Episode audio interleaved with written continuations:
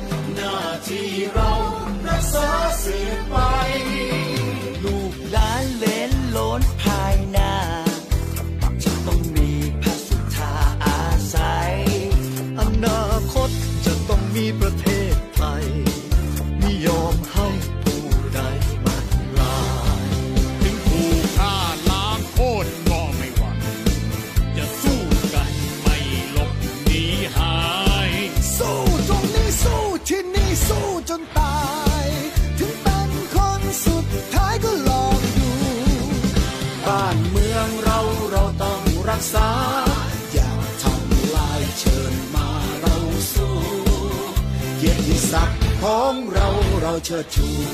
เราสู้ไม่ถอยจนก้าวเดี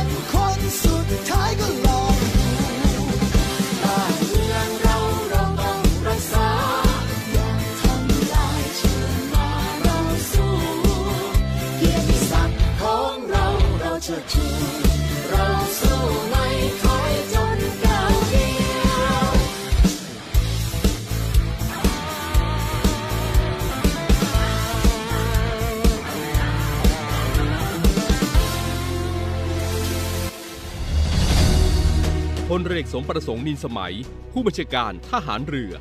ได้เน้นย้ำเรื่องการปกครองดูแลทหารใหม่ แก่ผู้บังคับบัญชาทุกระดับของกองทัพเรือว่า ผู้บังคับบัญชาของกองทัพเรือทุกระดับชั้น ต้องคิดว่าพลทหารที่มาอยู่กับเรา เป็นน้องคนเล็ก ปลูกฝังให้มีระเบียบวินัย ความรับผิดชอบ ความเป็นทหาร และเป็นสุภาพบุรุษทหารเรือ ให้ฝึกบนพื้นฐานความปรารถนาดีต่อกัน การลงโทษ ให้ทำเฉพาะเท่าที่จำเป็น ต้องไม่มีการลงโทษเกินขอบเขต กลั่นแกล้ง และทำร้ายร่างกาย หากพบจะลงโทษอย่างเด็ดขาด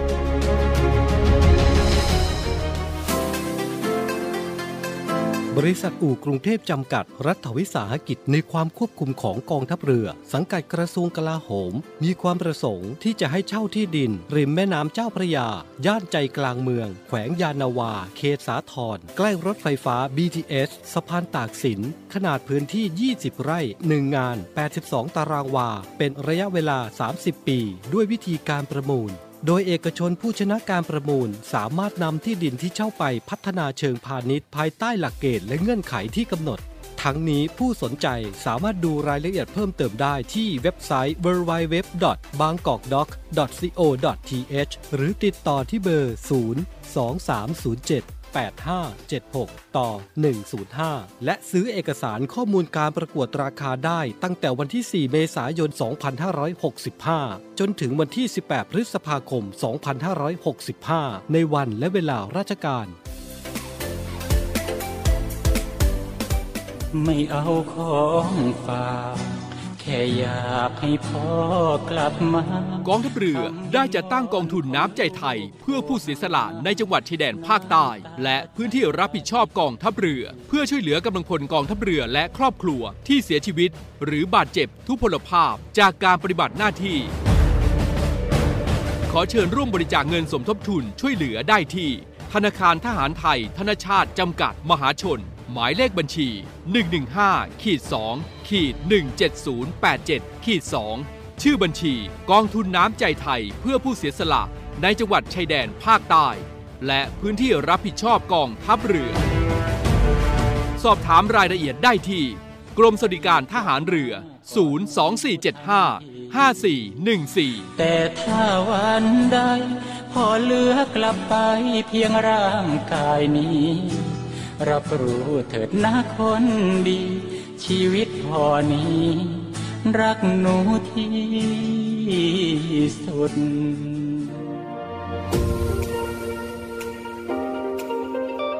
เนวี่อัปเดตกับพีรวัตรสุทธิบุญ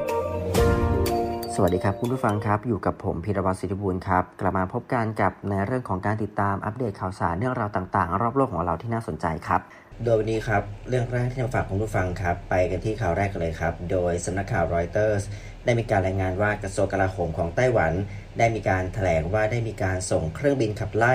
ขึ้นสกัดกั้นเครื่องบินกองทัพอากาศจีนจำนวนกว่า 18 ลำ โดยเป็นเครื่องบินขับไล่รุ่น J11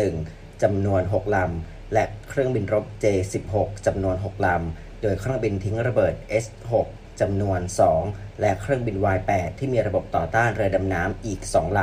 ำ โดยหลังจากที่ได้รุกล้ำเขตแสดงตนเพื่อป้องกันภัยทางอากาศ บริเวณช่องแคบคาปาชิ ทางตอนใต้ของไต้หวัน เมื่อวันศุกร์ที่ 6 พฤษภาคมที่ผ่านมา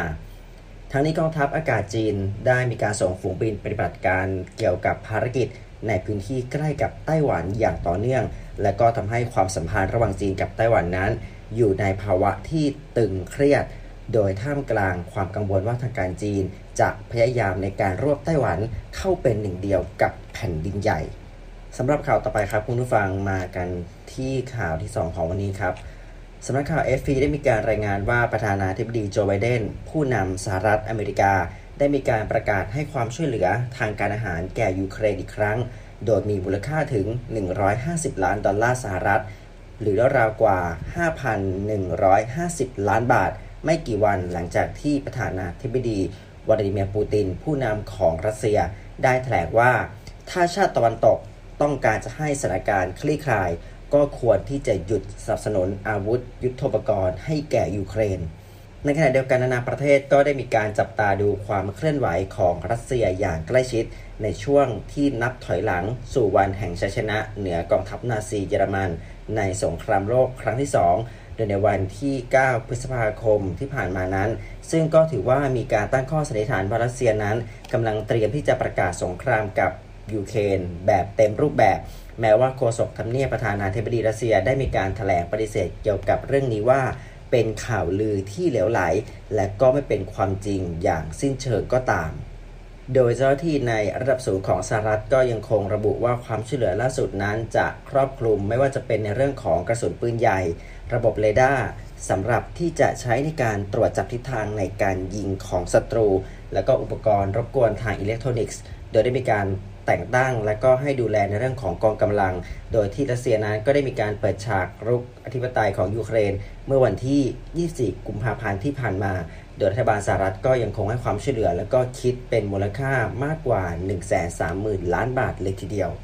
ส่วนประธานาธิบดีโจไบเดนก็ยังคงได้มีการเรียกร้องให้สภากองเกรสของสหรัฐ ได้อนุมัติงบประมาณก้อนใหญ่เพิ่มเติม โดยในจุดนี้ก็ไม่ว่าจะเป็นในเรื่องของการช่วยเหลือทางการทหาร และก็ยังคงเป็นการเสริมความแข็งแกร่งให้กับยูเครนไม่ว่าจะเป็นในเรื่องของสมรภูมิรบ และก็ในเรื่องที่อยู่บนโต๊ะเจรจานอกจากนี้เองไบเดนก็ได้มีการพูดคุย แล้วก็ในฝั่งของบรรดาผู้นำ G7 กลุ่มประเทศอุตสาหกรรมชั้นนำของโลกไม่ว่าจะเป็นแคนาดา ฝรั่งเศส เยอรมนี อิตาลี ญี่ปุ่นสหรัฐราชอาณาจักร และก็จะมีการพบปะหารือกับประธานาธิบดีวลาดิเมียร์ปูติน เซเลสกี้ผู้นำยูเครนผ่านการประชุมออนไลน์ในวันอาทิตย์ที่ 8 พฤษภาคมที่ผ่านมานี้ด้วยครับสำหรับข่าวสุดท้ายครับผู้ฟังในวันนี้ครับก็เป็นในเรื่องของเงินคริปโตครับผู้ฟัง โดยได้มีการรายงานว่ากุชชี่บริษัทสินค้าแบรนด์เนมของฝรั่งเศสชื่อดังนั้น จะให้ลูกค้าได้สามารถชำระเงินได้ด้วยสกุลเงินคริปโต ก็ถือว่ากลายเป็นบริษัทรายใหญ่ล่าสุดที่จะประกาศในเรื่องของการยอมรับการชำระด้วยสกุลเงินดิจิทัลอีกด้วย กุชชี่ก็ได้มีการกล่าวว่าบริการดังกล่าวนี้จะเปิดตัวในปลายเดือนพฤษภาคม ที่ร้านค้าหลักๆ บางแห่ง รวมไปถึง Rodeo Drive ในลอสแองเจลิสและ Wooster Street ของนิวยอร์กเองส่วนสกุลเงินดิจิทัลนี้ก็ถือว่าครอบคลุมกับ Bitcoin Ethereum และ Litecoin แม้แต่ชิบะอินุและก็ Dotcoin ด้วยครับ ส่วนลูกค้าที่ต้องการชำระเงินในร้านค้าที่มีสกุลเงินคริปโตนั้น ก็จะได้รับอีเมลพร้อมกับ QR code เพื่อใช้ในกับกระเป๋าทรัพย์สินดิจิทัล ซึ่งก็ถือว่าเป็นแอปพลิเคชันธุรกรรมการเงินที่สามารถใช้การทำงานผ่านบนการควบคุมในอุปกรณ์โทรศัพท์อีกด้วย QR code ก็ต้องบอกว่าเป็นสี่เหลี่ยมที่เหมือนบาร์โค้ดสีขาว และก็สามารถอ่านได้ด้วยมือถือ แม้จะมีการใช้เป็นวงกว้างมากขึ้น ตั้งแต่เริ่มของการระบาดของโควิด -19 โดยกุชชี่ก็ยังระบุว่าที่จะในเรื่องของการวางแผนเกี่ยวกับดำเนินนโยบายดังกล่าวเกี่ยวกับราคาทั้งหมดในอเมริกาเหนือ ที่กุชชี่ได้ดำเนินการโดยตรง ในอนาคตอันใกล้นี้อีกด้วยครับ เนวี่อัปเดตกับพีรวัตรสุทธิบุญคุณผู้ฟังครับในช่วงระยะนี้นะครับในหลากหลายพื้นที่ครับก็มีฝนตกลงมาด้วยนะครับในท่านหลายหน่วยงานก็ห่วงใยในเรื่องของ อุทกภัยที่จะเกิดขึ้นนะครับ โดยเฉพาะในช่วงของฤดูฝนครับ เกี่ยวกับเรื่องนี้ครับ รัฐมนตรีว่าการกระทรวงมหาดไทยนะครับ ก็สั่งการทุกจังหวัดเตรียมพร้อม รับสถานการณ์อุทกภัยในช่วงฤดูฝน พร้อมติดตามแล้วก็เฝ้าระวังพื้นที่เสี่ยงอุทกภัยครับ รัฐมนตรีว่าการกระทรวงมหาดไทยนะครับพลเอกอนุพงศ์เผ่าจินดา ในฐานะผู้บัญชาการป้องกันและบรรเทาสาธารณภัยแห่งชาติ ได้สั่งการไปยังผู้ว่าราชการจังหวัดทุกจังหวัด เตรียมความพร้อมรับสถานการณ์อุทกภัย ในช่วงฤดูฝนปี 2565 ให้เป็นไปอย่างมีประสิทธิภาพนะครับโดย เฝ้าระวังและติดตามสถานการณ์อุทกภัย ให้ความสำคัญกับการจัดทำรายละเอียดข้อมูลพื้นที่เสี่ยงอุทกภัย ดินถล่มในหมู่บ้านชุมชน รายการเครื่องมือวัสดุอุปกรณ์ เครื่องจักรกลสาธารณภัยกำหนดจุด พื้นที่ปลอดภัย แผนรองรับการอพยพประชาชน สถานที่จะตั้งศูนย์พักพิงชั่วคราว ช่องทางการสื่อสาร และการซักซ้อมแนวทางปฏิบัติตามแผนเผชิญเหตุอุทกภัย ร่วมกับหน่วยงานที่เกี่ยวข้อง เพื่อสร้างความเข้าใจในการปฏิบัติงานร่วมกัน เมื่อเกิดสถานการณ์ครับ พร้อมทั้งวางแผนการติดตั้งเครื่องจักรกลสาธารณภัยในพื้นที่เสี่ยงทุกภัยไว้ล่วงหน้า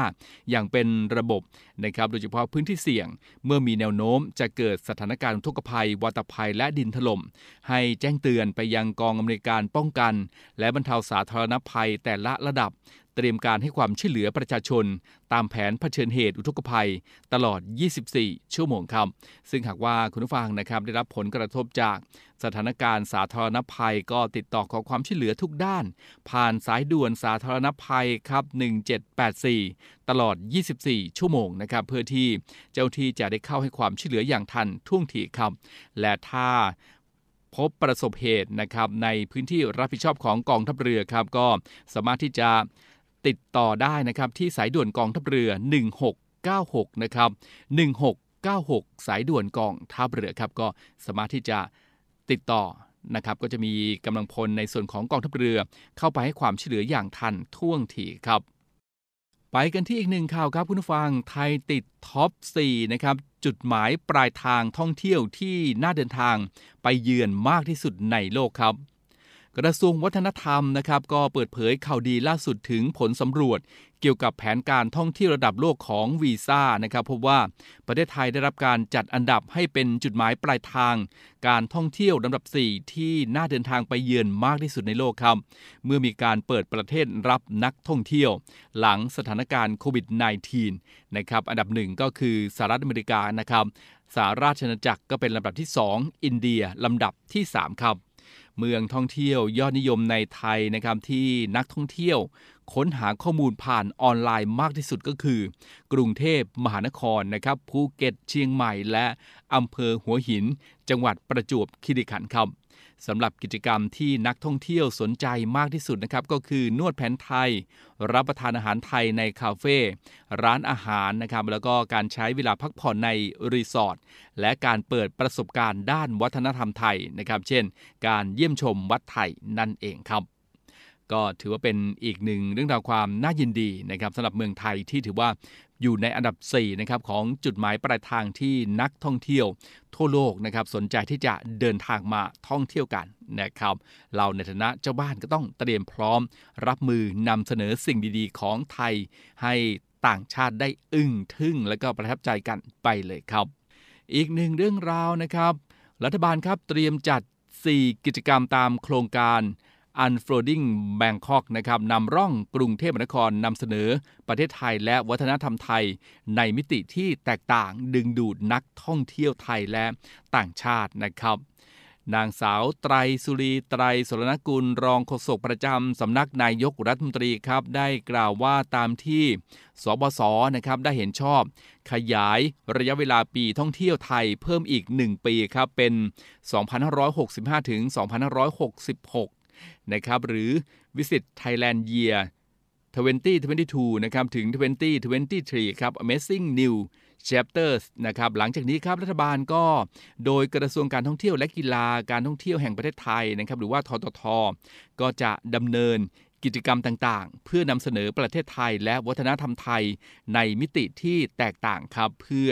ดึงดูดนักท่องเที่ยว ทั้งชาวไทยและต่างชาตินะครับส่งเสริม และฟื้นฟูภาคการท่องเที่ยว ตามนโยบายการเปิดประเทศเต็มรูปแบบ ตั้งแต่วันที่ 1 พฤษภาคม 2565 เป็นต้นมาครับ ทั้งนี้นะครับกิจกรรมต่างๆ ก็จะเกิดขึ้นในเมืองการท่องเที่ยวที่สำคัญ โดยนำร่องที่กรุงเทพนะครับที่จะจัด 4 กิจกรรมภายใต้โครงการ Unfolding Bangkok ตามเทศกาลหรือวาระที่สำคัญของประเทศในช่วงเดือน มิถุนายน 2565 ถึง มกราคม 2566 ครับ สำหรับ 4 กิจกรรมตามโครงการนี้นะครับก็ประกอบไปด้วยกิจกรรมทั้งดนตรี ประวัติศาสตร์ และศิลปะครับก็ได้แก่1ครับ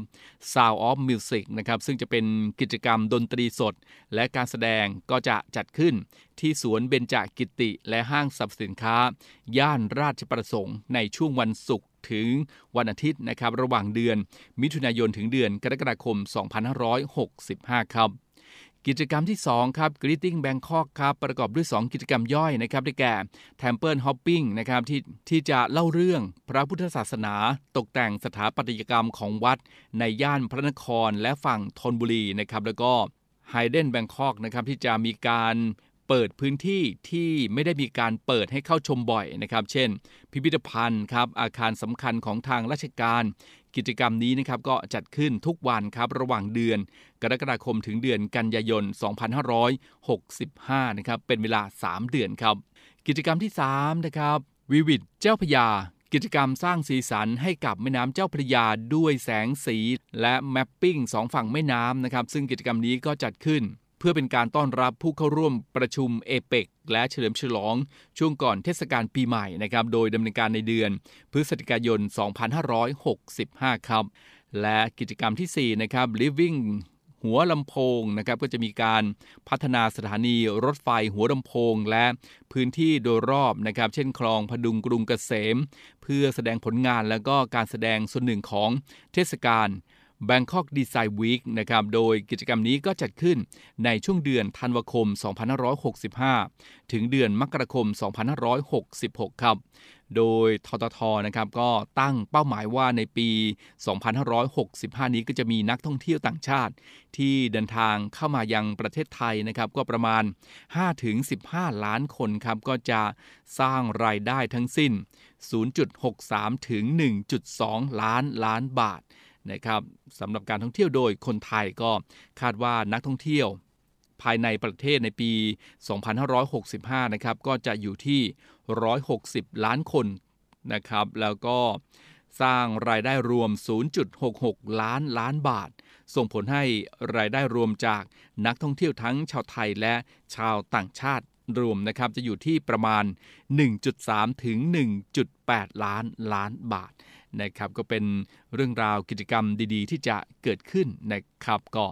ในส่วนของกรุงเทพมหานครนะครับที่จะนำเสนอประเทศไทยครับโดยนำร่องที่กรุงเทพนะครับนำเสนอประเทศไทยแล้วก็วัฒนธรรมไทยในมิติที่แตกต่าง ดึงดูดนักท่องเที่ยวไทยแล้วก็ต่างชาติให้เดินทางมาสัมผัสกันนะครับ ก็อดใจรอชมรอมาสัมผัสกับความเป็นไทยที่ทั่วโลกต่างก็ตั้งเป้าไว้ที่จะเดินทางมาสัมผัสและมาท่องเที่ยวกันที่เมืองไทยของเรานะครับ คุณผู้ครับก็ผ่านพ้นไปด้วยความประทับใจนะครับ รอยยิ้มและก็ความสนุกสนานครับกับ การเดินวิ่งเทิดพระเกียรติ 99 ปีวันอาภากรนะครับในวาระสำคัญวันที่ 19 พฤษภาคม 2565 ซึ่งเป็นวันครบรอบการสิ้นพระชน 99 ปีของพลเรือพระเจ้าบรงเธอ พระองค์เจ้าพระกรกิติวงศ์กรมหลวงชุมพรเขตอุดมศักดิ์อมิดาของทหารเรือไทยนะครับที่ทรงเป็นที่เคารพรักและศรัทธาของเหล่าทหารเรือ ประชาชนทั่วไปเป็นอย่างยิ่ง นะครับทางมูลนิธิราชสกุลอาภากรครับ จึงมีดำริจัดโครงการเดินวิ่งเทิดพระเกียรติ 99 ปีวันอาภากร ร่วมกับกองทัพเรือนะครับชิงถ้วยพระราชทาน สมเด็จพระกนิษฐาธิราชเจ้า สมเด็จพระกนิษฐาธิราชเจ้ากรมสมเด็จพระเทพรัตนราชสุดา สยามบรมราชกุมารีครับทั้งนี้ก็เพื่อเทิดพระเกียรติพลเรือพระเจ้าวรงเธอ พระองค์เจ้าประกรณ์กิติวงศ์กรมหลวงชุมพรเขตอุดมศักดิ์แล้วก็ส่งเสริมสนับสนุน พัฒนาศักยภาพและสุขภาพของข้าราชการกองทัพเรือ และประชาชนนะครับพร้อมนำรายได้ สมทบทุนโครงการก่อสร้างอาคาร ปรุงยาหมอพรภายในพื้นที่โครงการตำหนัก พลเรือพระเจ้าบรมเธอ พระองค์เจ้าพระกรกิติวงศ์กรมหลวงชุมพรเขตอุดมศักดิ์และสวนสมุนไพรหมอพร ฐานทัพเรือสัตหีบอำเภอสัตหีบจังหวัดชนบุรีนะครับ ซึ่งนักกีฬาที่เข้าร่วมการแข่งขันในครั้งนี้ครับก็จะได้วิ่งผ่านสถานที่สำคัญนะครับ ไม่ว่าจะเป็นพระอนุสาวรีย์พลเรือพระเจ้าบรมเธอ พระองค์เจ้าพระกรกิติวงศ์กรมหลวงชุมพรเขตอุดมศักดิ์แล้วก็ทัศนียภาพอันงดงามครับ ก็เริ่มที่กองบัญชาการหน่วยบัญชาการนาวิกโยธิน ค่ายกรมหลวงชุมพรนะครับ ก็หลากหลายกิจกรรมที่เกิดขึ้นในงานนี้นะครับการจัดงานในครั้งนี้นะครับก็ได้รับความสนใจมีผู้สนับสนุน แล้วก็เข้าร่วมกิจกรรมเป็นจำนวนมากกว่า 3,000 คน นะครับทางมูลนิธิราชสกุลอภากรก็ขอขอบคุณกองทัพเรือสำนักงงานกองทุนสนับสนุนการสร้างเสริมสุขภาพหรือสสส หน่วยงานภาครัฐและเอกชน และผู้เข้าร่วมกิจกรรมทุกท่านนะครับที่ทำให้การจัดงานในครั้งนี้สำเร็จตามวัตถุประสงค์ทุกประการนะครับแล้วก็แสดงความยินดีกับผู้ที่ได้รับรางวัลชนะเลิศในครั้งนี้ด้วยนะครับนั่นก็คือบรรยากาศของพิธีเปิดการจัดงาน เดินวิ่งเทิดพระเกียรติ 99 ปีวันอาภากรนะครับที่มีขึ้นเมื่อวานนี้นะครับ 8 พฤษภาคมครับ ในส่วนของเสื้อนะครับในการจัดงานในครั้งนี้เสื้อที่ลึกนั้นโอ้โหถือว่ามีความสวยงามแล้วก็หลายท่านต้องการที่อยากจะเป็นเจ้าของใช่ไหมครับ แต่ว่าสมัครเข้าร่วมการแข่งขันไม่ทันครับ ก็ยังสามารถที่จะเป็นเจ้าของได้นะครับสำหรับท่านที่สนใจเสื้อวิ่งนะครับงานเดินวิ่งเทิดพระเกียรติ 99 ปีวันอาภากรที่ผ่านพ้นไปนะครับเมื่อวันอาทิตย์ที่ 8 พฤษภาคมนะครับเมื่อวานนี้ท่านที่พลาดโอกาสนะครับไม่ได้เข้าร่วมงานก็ยังสามารถที่จะร่วมทำบุญบริจาคได้ครับโดยการสั่งซื้อเสื้องานเดินวิ่ง 99 ปีวันอาภากรนะครับซึ่งก็ผลิตมา 3 แบบ 3 สี ให้ท่านเลือกนะครับด้วยเนื้อผ้าคุณภาพดี ป้องกันแบคทีเรียใส่สบายไม่อับชื้น ในราคาตัวละ ในราคาตัวละ 200 บาทนะครับ ซึ่งก็จะให้ลงทะเบียนสั่งจองตั้งแต่วันที่ 15 พฤษภาคม 2565 เป็นต้นไปนะครับ ก็สั่งจองได้ที่ Facebook เพจเดินวิ่งเทิดพระเกียรติกรมหลวงชุมพรนะครับ หรือที่ Line ID ครับ 096 951 4895 นะครับ 096 951 4895 ผลิตในจำนวนจำกัดเท่านั้นนะครับ ก็ต้องขอเชิญชวนด้วยละกันนะครับ เปิดให้ลงทะเบียนสั่งจอง ตั้งแต่วันที่ 15 พฤษภาคม 2565 เป็นต้นไปนะครับ ที่ Facebook เพจเดินวิ่งเทิดพระเกียรติ กรมหลวงชุมพรนะครับ ก็บอกกล่าวทันที่สนใจนะครับ อยากจะได้เป็นเจ้าของเสื้อวิ่ง งานเดินวิ่งเทิดพระเกียรติ 99 ปีวันอาภากรนะครับ ก็ขอเชิญชวนครับและทั้งหมดนี้ก็คือเรื่องราวข่าวสารต่างๆนะครับที่ฝากคุณผู้ฟังในช่วงของรายการนาวีสัมพันธ์เช้าวันจันทร์วันนี้ครับเช้าวันนี้หมดเวลาแล้วนะครับลาคุณผู้ฟังด้วยเวลาเพียงเท่านี้ พบกันใหม่โอกาสหน้าครับ สวัสดีครับ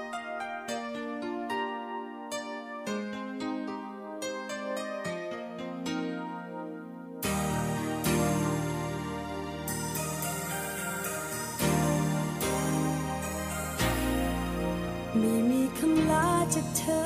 สักคำ ฉันยืนเมื่อมองจนเธอลับห่างไกล ปล่อยให้ฉันแคว้งคว้า